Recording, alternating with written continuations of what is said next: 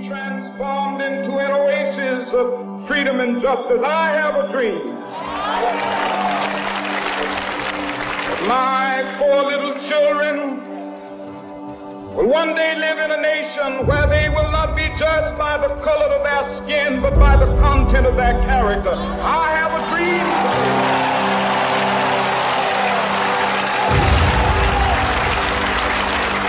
I have a dream that one day,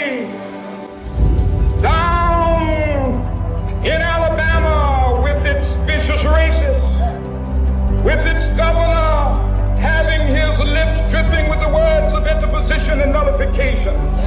One day, right there in Alabama, little black boys and black girls will be able to join hands with little white boys and white girls as sisters and brothers. I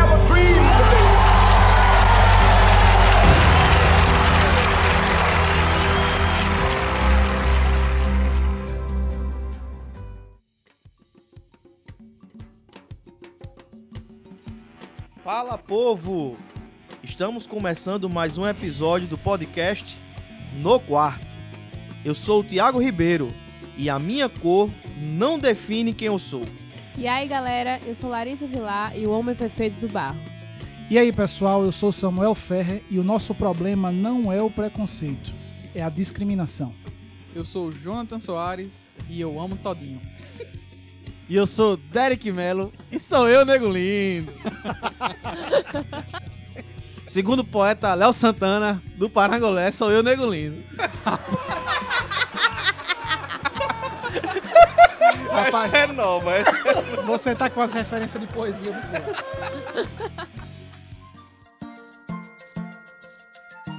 E nós queríamos agradecer mais uma vez à editora Thomas Nelson Brasil.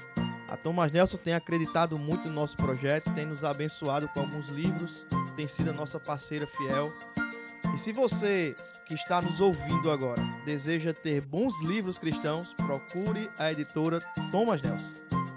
E um outro parceiro que nós temos é a Doxa Box. A Doxa Box tem trabalhado com o envio de caixas mensais e não é somente uma caixa, eles proporcionam para que eles estão recebendo uma experiência. Eu tenho tido essa experiência já há três meses e eu indico a vocês também. Assinem a Doxa Box e seja abençoado. E nós não poderíamos deixar de falar também da nossa parceira Livraria Logos, a sua livraria cristã. A Livraria Logos tem nos abençoado também com alguns exemplares, tem acreditado também no nosso trabalho. E tem uma coisa que é legal para quem nos escuta, para quem nos segue. A Livraria Logos dá 20% de desconto em qualquer compra, em qualquer produto que você entrar e falar com eles pelo canal do Instagram. Então confira a Livraria Logos Cristã.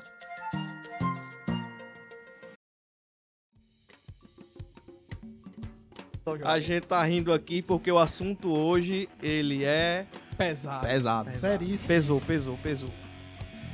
Pesou não porque seja difícil de falar, mas é pesado porque nós estamos vivendo isso. E quando nós sabemos de, de casos que estão acontecendo de racismo, isso machuca, né? Isso machuca o nosso coração porque nós entendemos que Deus fez de nós um só povo. Um só povo, uma só nação, uma raça eleita, sacerdócio real. Exatamente, exatamente. E como é de conhecimento dos nossos ouvintes e da nossa bancada, que hoje nós estamos com o nosso time titular em campo.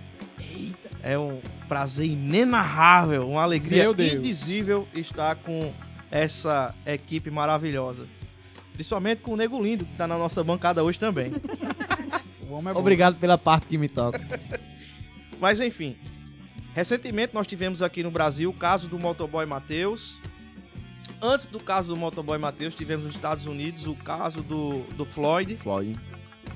E agora, há poucos dias, tivemos agora uma Blake, situação. amo o é, cara. Blake, né? Que ele levou vários tiros. Sete tiros, Sete tiros costas. dentro do carro. de- nas com Na costas, frente né? dos filhos, inclusive. É, né? exatamente. E, meus irmãos, eu não sei você quando se depara com a notícia como essa, mas o meu coração chora. Sem dúvida alguma. que nós somos um só povo, uma só raça. E quando vemos a humanidade separando por conta de cor, meus irmãos, nós precisamos voltar urgentemente a nos encontrar com as Escrituras para poder saber viver. É, Tiago, pegando um gancho no que você tá falando, eu acho que a gente precisa retornar ao Gênesis. Precisamos ir ao começo. Precisamos ver em Adão qual semelhança nós temos com ele. Segundo o teólogo Herman Bavinck, toda a raça humana é de um único sangue. E Romanos capítulo 5, versículo 12 diz que o pecado entrou no mundo por meio de um só homem. A semelhança que nós temos com Adão vai muito além do, do pecado. Está intrínseco. É algo que, que, que fala com a nossa raça. Que, que vai muito além apenas da- do tom da pele que carregamos. Além de sermos iguais por causa do sangue de Adão, somos iguais pela nossa condição de pecadores, né? Perfeitamente. É, e não podemos esquecer que todo ser humano ele foi criado à imagem e semelhança do Criador. Criador. né? Então, partindo dessa verdade, aí por aí a gente já poderia encerrar a discussão sobre o racismo a partir dessas verdades. Mas só que a gente precisa discutir mais, né? Tem sido muito falado, mas pouco aprendido. E nós precisamos ser vozes, né, no meio dessa geração.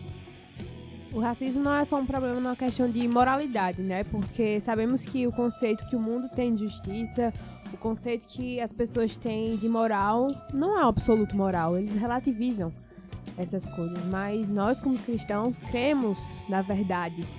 E sabemos que o racismo ele está muito além daquilo que é moral, né? Mas sim é um pecado e confronta o próprio Criador. É interessante que Jonathan falou da questão, né, de que somos uma só raça. E no livro de é, racismo, né, que Piper escreve, ele vai trazer justamente, inicialmente no livro, é, esse conceito, né? É, na verdade, ele desconstrói esse conceito de raça, porque dividimos a raça basicamente pela tonalidade de pele. Ele traz o conceito de etnia. É, e difere da questão de aspectos culturais, aspectos de língua, e no mesmo contexto da etnia está a tonalidade de pele. Então somos uma só raça, somos a humanidade. E dentro da humanidade temos a diversidade criada pelo próprio Criador de todas as coisas. E isso é algo que agrada a Deus. O racismo, sem dúvida alguma, é um problema seríssimo, mas ele é uma das faces da discriminação. É, o que aconteceu com o motoboy tem sim o seu, o seu toque de racismo, mas eu vejo que aquilo ali é muito mais uma discriminação social do que só o racismo, como por exemplo foi o caso do Floyd. É, ali foi absurdo o assassinato, única e exclusivamente porque ele era um negro e cria-se que por ele ser negro ele tinha feito alguma coisa errada antes e aconteceu o que aconteceu. Mas ele fez uma coisa errada antes, mas isso não justifica. Não, não né? justifica. Não justifica. Mas por ele É, ser e- negro, é. achava que se merecia chegar até aquele ponto. Né? Exatamente. Isso aí literalmente Por é maior racismo. erro que tenha sido cometido pelo Floyd, não justifica a morte. De forma E a alguma. violência que De forma foi alguma. cometida contra ele. Nenhum erro que quem quer que seja comete é justificável a morte por qualquer um que seja. Até porque, Samuca, como, como a gente diz, né, assim, a nossa sociedade ocidental diz que, que é civilizada, né? Então, comete muitas barbáries em nome desse dito civilizados, né? Em que, ao perceber que um ser de cor mais escura, de pele mais escura, né, de cor de pele mais escura, é, comete uma atitude igual ao outro de pele mais clara, só que é julgado mais severamente por ser mais escuro. Então, se somos civilizados, por que essa diferenciação no tratamento, né? Isso. É, são pré-julgamentos. Exatamente. né? A frase que eu coloquei no início dizendo que o nosso problema não é o preconceito e sim a discriminação vem a relatar bem isso. Eu não estou dizendo que o preconceito não é pecado e obviamente, minha gente, a gente não vai nem a gente não falou até agora, mas todos que estão aqui, todos que são cristãos, cremos que racismo é preconceito ou é pecado. Então, isso não está nem em discussão aqui. O que nós vamos discutir hoje aqui são é como nós, como cristãos, devemos encarar esse tipo de situação frente a movimentos que foram colocados dentro do mundo todo e como nós podemos nos engajar ou responder ao que está acontecendo. Pode completar, João. É, Eu acho, Samu, que o ponto de partida é de onde surge o racismo. Qual é a raiz de- deste problema? Vou lhe dizer agora. O racismo é, tem as suas origens muito recentes na história do mundo. 500 anos atrás aí, quando... é, agora vou usar até uma frase polêmica que um economista falou, acho que é Thomas Sowell é o nome dele, inclusive era negro. Ele disse que os negros foram, escravi foram escravizados porque estavam disponíveis. E de fato era, né?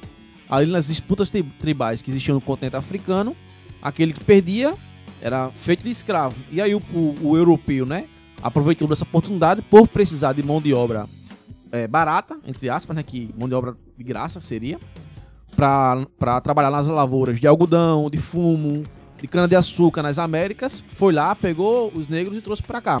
Só que é, a sociedade europeia, ela vivia, por mais das suas mazelas ali, que é inerente a elas, né?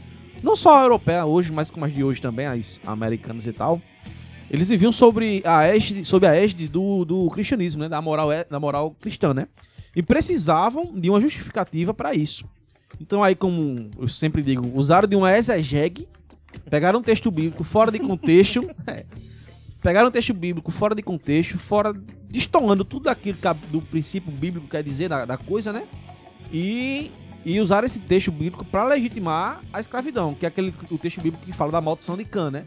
Falavam que os, que os africanos são descendentes de Cã, e aí E por conta do que Teve- fez teve com quando Noé, fizeram com, que fizeram Teve com um Noé. gênio chamado Marco Feliciano que falou, né, que, É. que, que a maldição, né, do- dos negros terem é, se tornado negros foi por causa do pecado E pra você ver, esse problema que é o mau ensino teológico, né? Uma Exatamente. coisa que tá repercutindo aí mais de 500 anos.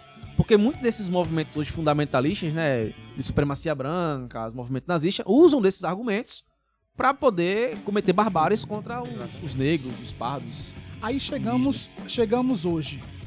E claramente, sem nenhuma falsa moralidade, todos que estão aqui na bancada, os meus amigos que estão aqui nos assistindo e vocês ouvintes que estão nos escutando, todos nós temos preconceito em determinada coisa. Você pode dizer que não, porque eu sou um santo e não tenho preconceito nenhum. Mas você tem preconceito em determinadas coisas. Por quê? Sendo de forma bem clara e simples, preconceito é um conceito pré-estabelecido por você sobre alguma coisa, baseado nas experiências que você teve. We'll be able to join hands with little white boys and white girls as sisters and brothers. I have a dream today.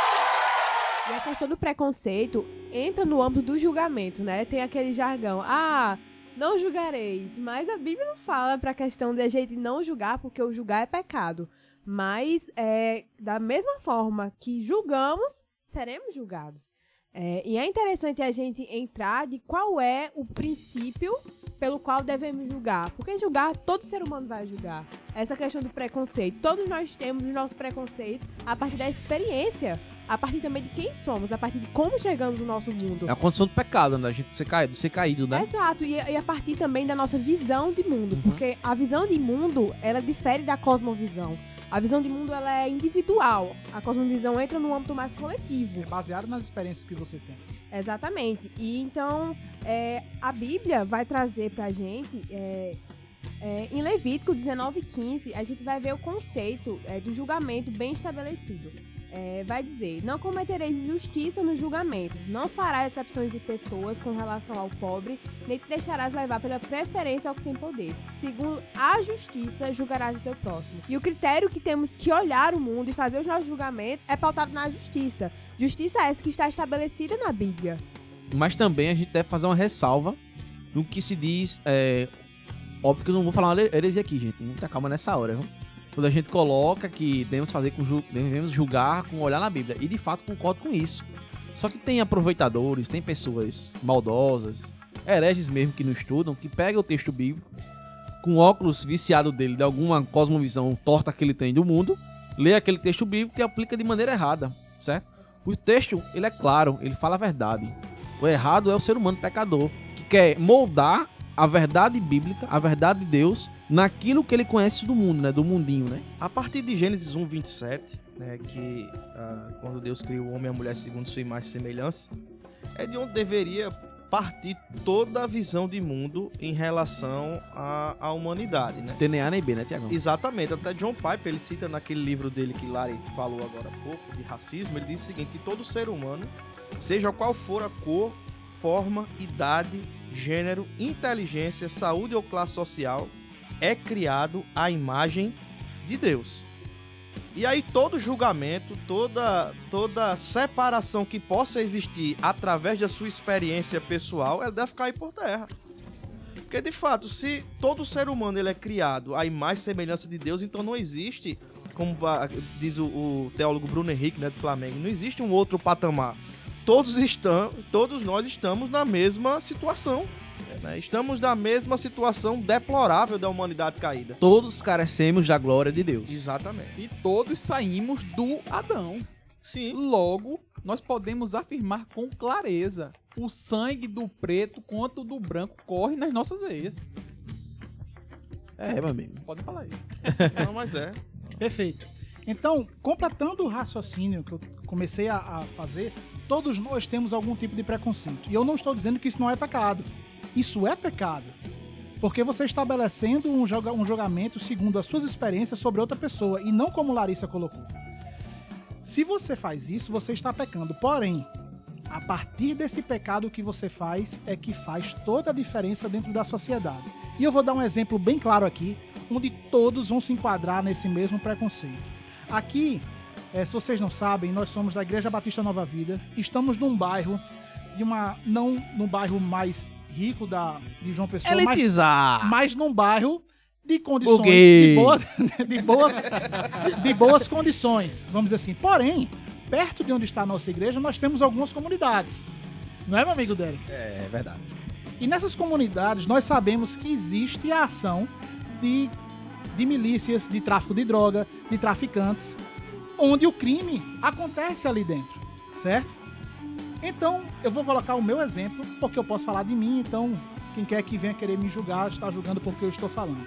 Se Samuel está passando por esse, perto dessa comunidade, por volta de 8 horas da noite, e ao encontro dele vem um outro ser humano negro, pode ser assim, ou negro ou branco, tanto faz. Mas negro, que é o que nós estamos debatendo. Com aquelas roupas características.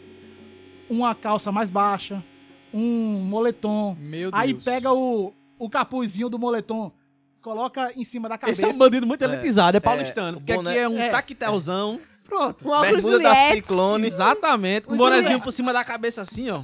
Então, numa cena como essa, não tem aquele que vai achar que ele está vindo ao seu encontro para lhe dar um abraço e lhe desejar uma boa noite. Isso é um preconceito que é gerado pelo pecado que habita em nós. Porque nós não deveríamos olhar para aquele ser humano Com medo. com medo. E nem aquele ser humano poderia representar qualquer tipo de ameaça para nós. Porém, as nossas experiências fazem com que nós pensemos assim. Essas mesmas experiências estavam na mente daquele policial que assassinou o Floyd. O problema foi o que ele fez com esse preconceito. Ele começou a discriminá-lo. O que eu faria, no meu caso, era ir por outra rua. Eu não vou me, me cruzar com aquele cidadão, porque na minha cabeça existe um risco para mim. Só que o que o policial fez foi pegou aquele preconceito, discriminou aquele cidadão e agiu contra ele. A partir daí, ele pecou no preconceito e pecou também na discriminação, pe- pecou assassinando ele. E, esses, e essas fases vão começando a gerar consequências sociais muito maiores, culminando inclusive na gente que tá aqui sentando para debatermos sobre esse assunto. Velho, vê como isso é torto. Uma visão que eu tenho do outro, marginalizada. Só que aí a gente não é policial, não trabalha Isso. com risco, nem nada disso. Mas situação lá nos Estados Unidos agora, no caso do Blake, por exemplo, que tava separando uma briga na rua de duas mulheres. A polícia veio, começou a mandar ele parar. Ele disse que não ia parar porque não, não era bandido, não era nada ali. Foi pra dentro do carro dele, que os filhos dele estavam dentro do carro. O policial a queima-roupa na porta do carro dele, dá sete tiros nele. Ah, não, era pra parar a ameaça. Mas sete tiros pra parar uma ameaça? Uma coisa fosse eu dando sete tiros, porque eu não sou preparado pra atirar. Uma coisa é um policial que teoria, treina Que em teoria é treinado para um momento como esse. Um momento como esse, dá sete tiros no cara. Então é uma coisa que vai muito além de uma reação natural humana. É uma coisa que vai muito além disso. E aí eu quero colocar uma pergunta: é o seguinte: o porquê disso? E, eu- e a segunda pergunta é: e o que a igreja pode fazer com isso? E esse é o motivo da gente estar aqui discutindo. Né? Como a igreja vai se posicionar sabendo que isso é pecado, sabendo que tá tudo errado, sabendo que todo essa- esse tipo de discussão é um problema vindo do pecado. Isso entra em algo muito importante, né? Como eu falei, o julgamento, aquele julgamento que é bíblico, deve nos levar ao padrão da palavra, não ao pecado e às nossas próprias imposições sobre aquilo que interpretamos do mundo. E a gente já entra na questão de que o evangelho, ele é contracultural. Partindo do pressuposto de que o pecado. ele ele- deve responder. Ele deve responder às questões sociais. né? Exatamente. O evangelho ele deve responder. né? E, e ele é contracultural porque o pecado ele não afetou somente uma parte do ser humano, mas ele afetou Sim. o ser humano como um todo. Inclusive da forma como a gente se relaciona um com o outro. Então a gente entra por uma questão que é muito impregnada e eu vejo isso, infelizmente, é, na igreja. É, a gente tende a responder muito. Eu vejo assim, alguns cristãos respondendo muito com o conservadorismo aqueles que eles, aquilo que eles deviam responder com o evangelho. Então, Uma ortodoxia desnecessária, né? Exatamente. Então a gente vai é, entrar em algo que é a própria questão da ideologia. A ideologia ela tende sempre a responder os as principais problemáticas que a gente vê na sociedade, porém de uma forma bastante é, reduzida à atualidade. Aquilo que é necessário no agora, aquilo, aquilo que a maioria crê sobre determinado assunto. Mas e se a maioria for contra aquilo que a Bíblia diz? Lari, Lari falando agora, eu lembrei que hoje no Twitter eu vi uma, uma mensagenzinha do pastor Igor Miguel. Né? Ele falando o seguinte: crente ortodoxo que move meio mundo ante a ameaça ideológica do BL BLM, mas não move uma vírgula contra a realidade do racismo.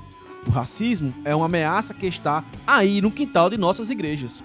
Num presbítero de sua igreja que não imagina sua filha branca casada com um irmão negro. E, por favor, aí ele completa, né? É uma provocação que ele faz que se o povo acha que o crente, né, se põe é, de frente a essas causas sociais, é algum militante de esquerda ou da teologia da libertação ou de afins aí, meu irmão, vá se converter que é a melhor coisa que você faz. Hoje eu tava lendo uma frase do Schaefer que ele dizia que o principal problema da igreja era a própria igreja. E nós começamos a ver que isso é verdade quando problemas difíceis, situações difíceis que nem essa, não são combatidas ou compartilhadas dentro da igreja. E isso não é apenas um, um- um evento específico, é apenas um, um grãozinho de areia em meio a toda uma praia. Essas discussões se tornam ideológicas a partir do momento que a gente se distancia das escrituras. Né? E aí você vai ver essa guerra de, que, que existe, né? De cosmovisões, né? Uma guerra Não, narrativa. É, exatamente. Não, porque eu tenho que estar em tal movimento, aquele outro movimento. Mas, meus irmãos, o evangelho responde a tudo isso. Exatamente. Então a maior luta e a maior causa que a igreja precisa estar engajada é a causa do evangelho. eu não preciso de afro, afrocrente para defender aquilo que eu acredito, né? Exatamente. Toda, ideo- toda ideologia é uma religião sem Deus. Exatamente. A gente não precisa levantar a bandeira de nenhuma outra coisa além da bandeira da palavra, né? Além do evangelho. Então, assim, como o Tiago falou, o evangelho deve responder essas causas sociais. E Tiago, no primeiro capítulo, vai dizer que a verdadeira religião... Eu não, Tiago, irmão de Jesus, né? Na epístola de Tiago, no primeiro capítulo, vai dizer que a verdadeira religião é cuidar do órfão e da viúva. E quem era o órfão e a viúva naquele contexto? Eram as minorias. Eram as pessoas que eram oprimidas.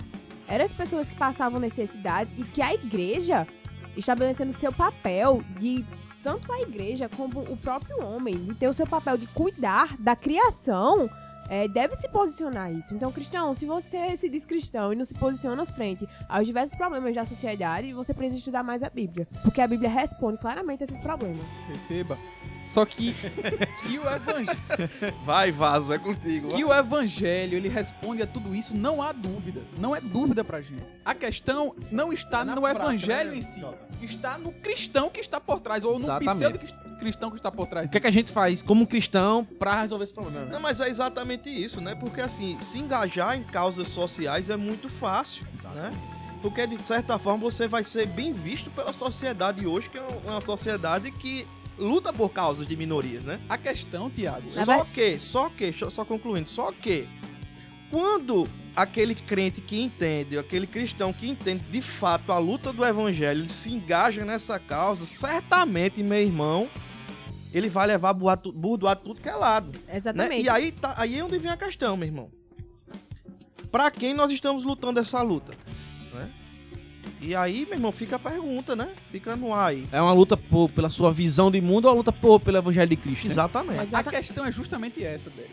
É porque se nós pararmos pra- pra olhar o contexto cristão, muitos já estão deixando de viver ou ainda não viveram o evangelho de Cristo. Exatamente, O evangelho que é exatamente. praticado hoje já não é o das escrituras. É aquela coisa, né, Jota? Eu deixei de ser católico romano, virei protestante. Mas não teve mudança significativa nenhuma na vida do cara, pô. Perfeitamente. Somente naquilo que ele fala que ele é. né? Exatamente. Só mudou o, o, A, o- a, o a cumprimento. identidade É, dele, né? Mudou o cumprimento. E aí, e aí, cara, beleza? Paz do Senhor, irmão. Pronto, o que mudou foi isso. O nosso discurso contra o racismo deve ir muito além daquilo que a gente fala na internet, daquilo que a gente tá falando aqui nesse podcast. Deve ser algo diário, deve ser algo do nosso relacionamento com as pessoas que estão ao nosso redor. E aí que entra o papel da igreja. De não somente falar sobre a questão racial, mas de identificar os problemas que estão dentro da comunidade. O exemplo disso foi do pastor norte-americano Martin Luther King Jr. Vinha essa na minha cabeça, eu ia dizer isso agora, velho. Ah, pois. Pega Apoio. essa deixa. Mas de fato, o cara, ele, ele sentiu, ele sentiu a, a- o, o confronto do racismo, né? Ele viveu tudo aquilo na época do, no- nos Estados Unidos, nos anos, na década de 70, 60, 70. Tinha 130 anos que tinha deixado de ter escravo nos Estados Unidos, aí, naquela época, mais ou É, menos. exatamente.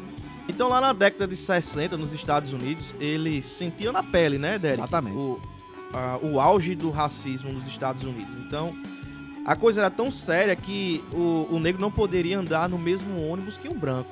Né? Não poderia frequentar os mesmos lugares. Beber água mesmo, bebedor. Exatamente. Vagões no metrô eram separados. Exatamente. Então, um, um pastor se levantou, né? se levantou com uma voz bíblica, né? a partir do evangelho, né? pela causa do evangelho. Claro que ele sofria na pele, mas a principal causa que ele luta é a causa da igualdade do ser humano, da raiz de Adão, né? De todos foram criados em mais semelhança de Deus. Ele levanta com uma voz ativa.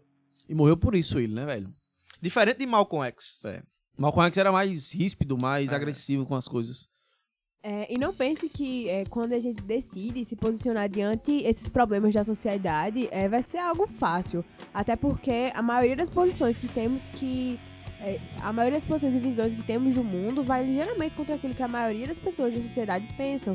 Então imagine um contexto em que racismo não é algo, não é uma problemática para uma, uma sociedade X. Se existir, nós como cristãos devemos ainda tratar porque é um problema, que- porque é pecado.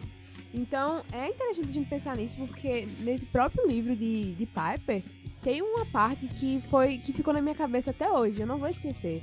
Há momentos que temos que ser radicais. E ele vai dar o exemplo de Martin Luther King e vai dizer que ele foi radical. Ele foi radical pela causa do evangelho, ele foi radical pelo amor e pela igualdade de todos os homens perante principalmente a Deus. O pastor Tim Keller tweetou também essa semana que não, é porque... não, não. Santo Tim Keller, né, Tiago? Sim, Tá. sim, agora, agora a citação foi o pastor Santo Bispo de Nova York, Tim Keller, Timothy Keller, ele tweetou essa semana dizendo que não é porque a igreja ela vai defender causas sociais que você pode dizer que a galera é marxista, pô, ou socialista, ou qualquer coisa de ixa dessa, né?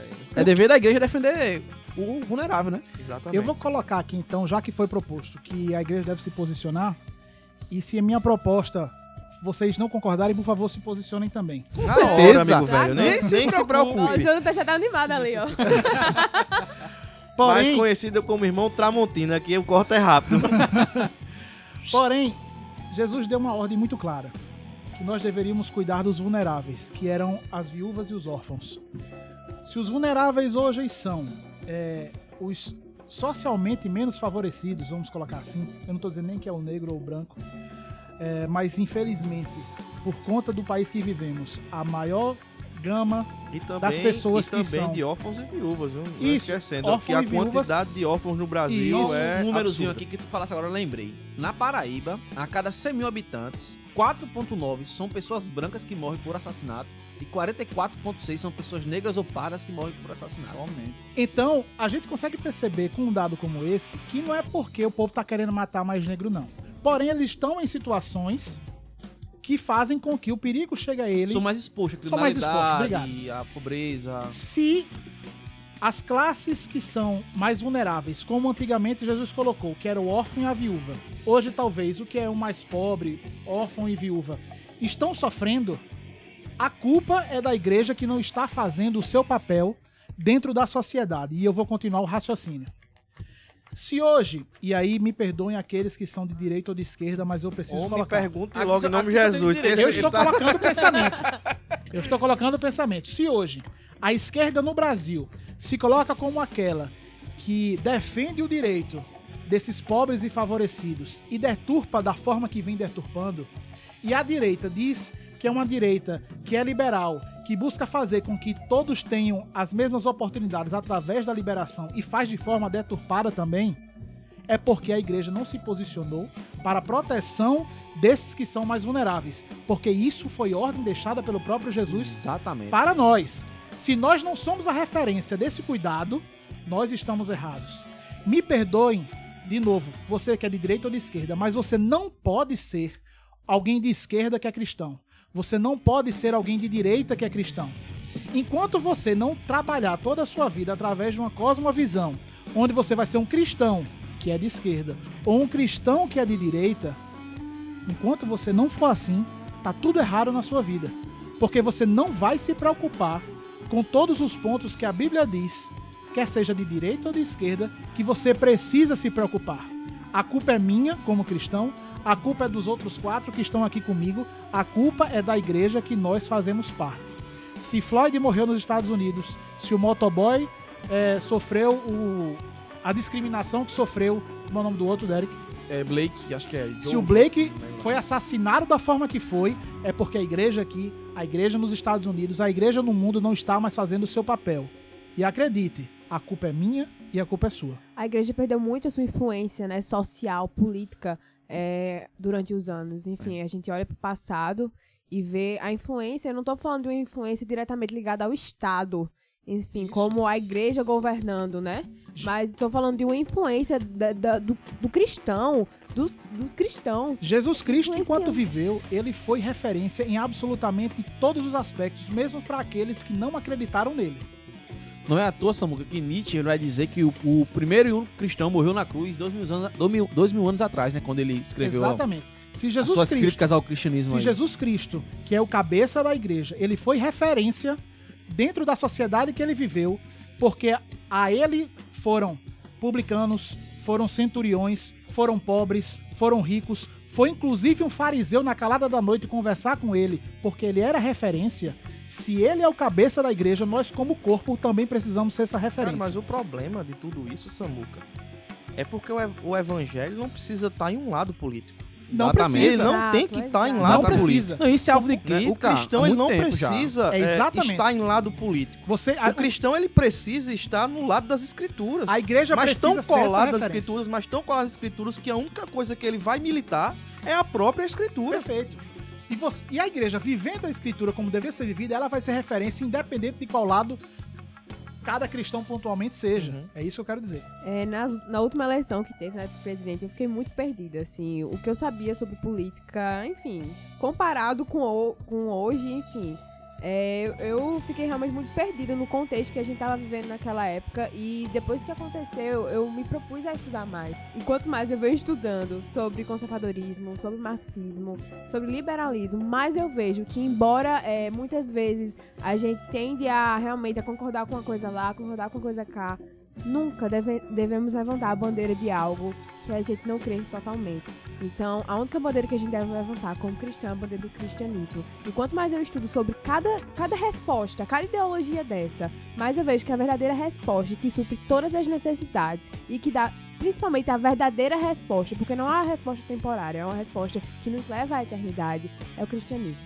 A questão, Lari, é que hoje nós temos muito mais cientistas políticos do que cientistas bíblicos. Todo mundo dá pitaco de tudo e não sabe de nada. E nós estamos acostumados a sempre esperarmos que alguém tome a providência e nós não. Exatamente. Só um exemplo, o, o John MacArthur resolveu abrir sua igreja em tempo de pandemia, quando todo o estado fechou a igreja. E ele foi de forma ah, ah, absurda, absurda, apedrejado.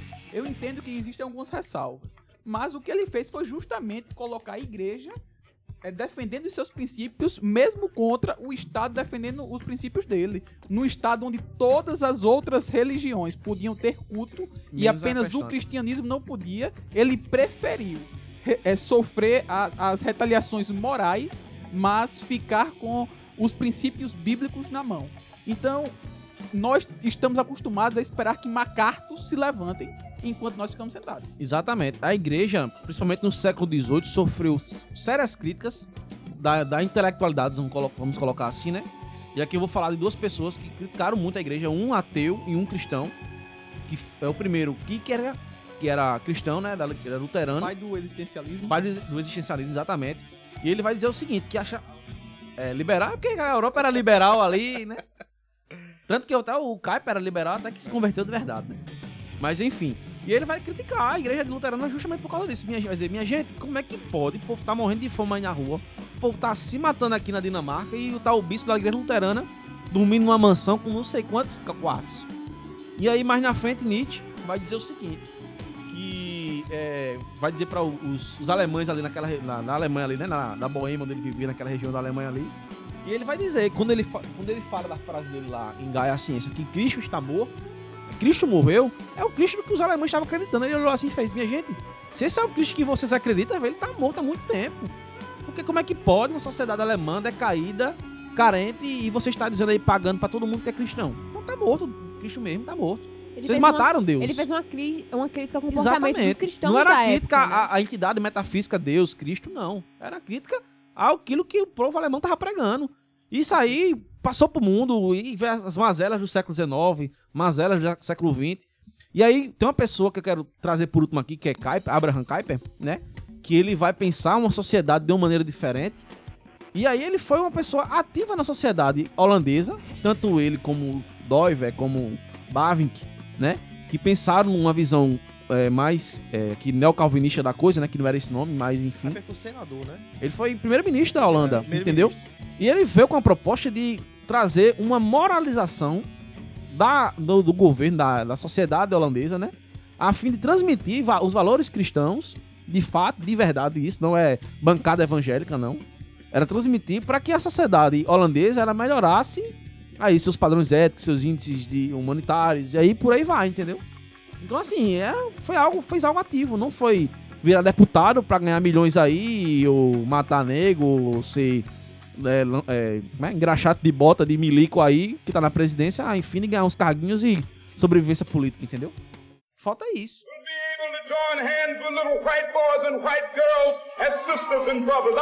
will Infelizmente, né, somado até com o que Jonathan disse, a gente vê uma polarização muito grande. É, uma parte vai se esconder, vai se omitir, é, vai procurar não sair da sua zona de conforto é, para realmente se posicionar e dar as respostas é, bíblicas que devemos dar como cristãos. É, e outra parte vai querer pitaco para tudo, né? Não vai ter a sabedoria no falar, não vai ter a sabedoria é, de ir para as escrituras e ver aquilo realmente que as escrituras trazem mas acaba que no final vira uma briga de ego, uma briga de orgulho, uma briga de quem tá certo, quem tá errado. E a gente não foca no ponto principal da coisa, a proclamação do evangelho. Exatamente. Só pra, não sei se a gente já vai estar encerrando aí, Já mas estamos falar caminhando aí para os- finais. irmãos aí que são é, marginalizados, vamos colocar assim, né? Os que sofrem racismo no mundo, que eles é, não desqualifiquem os irmãos mais brancos, os irmãos de etnia europeia, né? De olhinho claro, de pele mais branca, que sofre com uma insolação. Feito meu irmão Tiago, que meu pastor Tiago, né? E eu quero deixar uma frase dessa galera que Martin Luther King vai falar. Porque isso na época dos protestos dele lá, de- deles lá nos Estados Unidos, então muitos negros mais radicais, né, do movimento Black Panthers que tinha lá, né? Essa galera ficava achando ruim porque os brancos se envolviam na luta contra os do- dos negros, né? E aí Auxiliando os negros, né? Na, na é luta. auxiliando os negros na luta, exatamente. Aí Martin Luther, King, Mar- Martin Luther King vai dizer: Esta nova militância maravilhosa que engolfou a comunidade negra não nos deve levar a desconfiar de todas as pessoas brancas. Pois muitos dos irmãos brancos, como se vê pela presença deles aqui hoje, estão conscientes de que seus destinos estão ligados aos nossos destinos, né? Então que todos nós, como povo de Deus, possamos nos abraçar e pôr de pé em frente a essa causa tão maligna, tão perversa, que é o racismo, né? Como Exato. uma só raça e um só povo. Né? Exatamente. Exatamente. Então, você que é cristão, diante de todo o debate que nós tivemos aqui sobre discriminação, preconceito, racismo, comece a perceber realmente se você é um cristão que tem visões sobre o mundo ou é uma pessoa que tem visões sobre o mundo e de vez em quando diz que é cristão.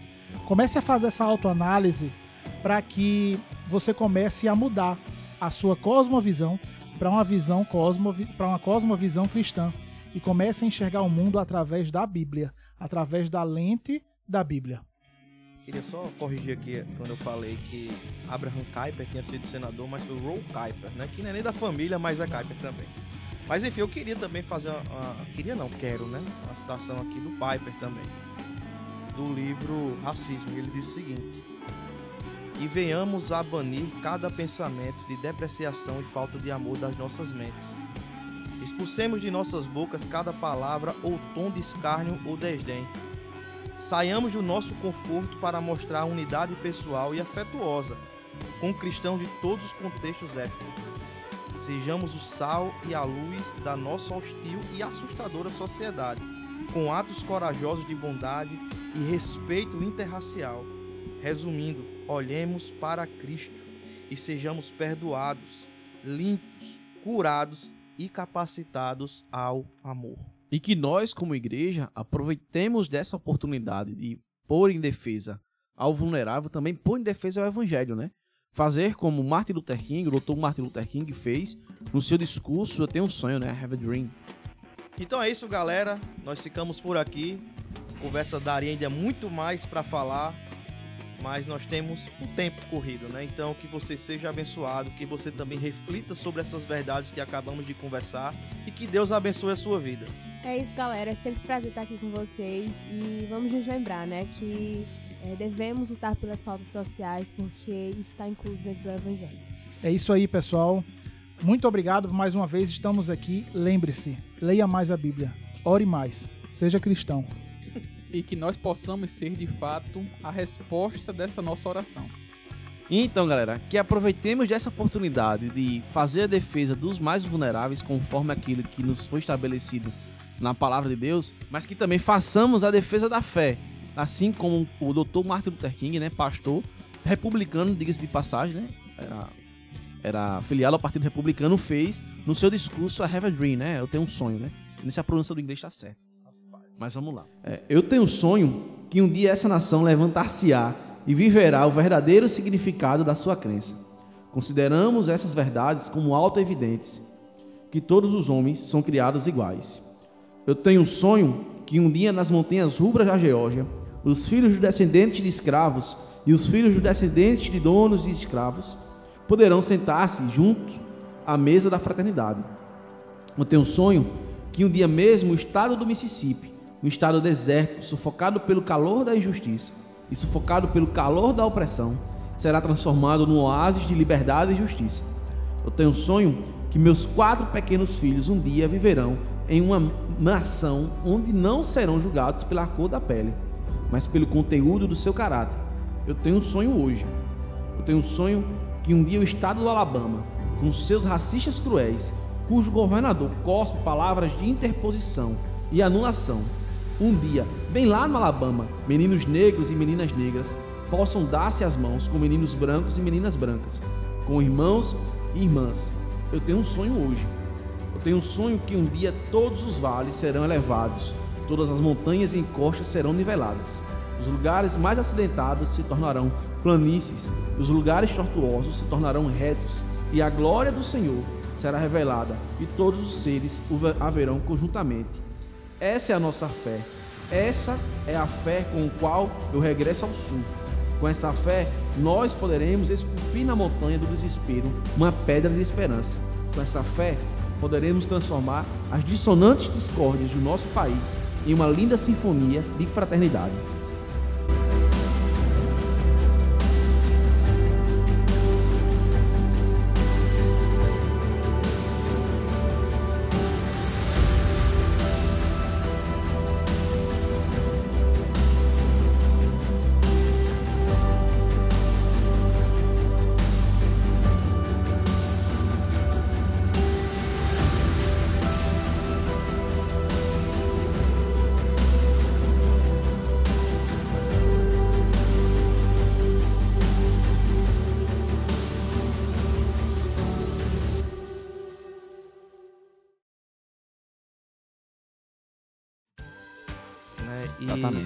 Quando nós vemos, quando nós vemos, vai. E quando vemos é, ass, assuntos, não, eu tô perdido aqui, peraí, Samuca. Que nós somos, E o- a questão do preconceito. E a questão do preconceito. ah, não precisa engolir não, Lara, só daqui. Vai. Já ia falar heresia aqui. É, há momentos que temos que ser radicais. E principalmente quando. É, a- é- corta aí, rapidinho.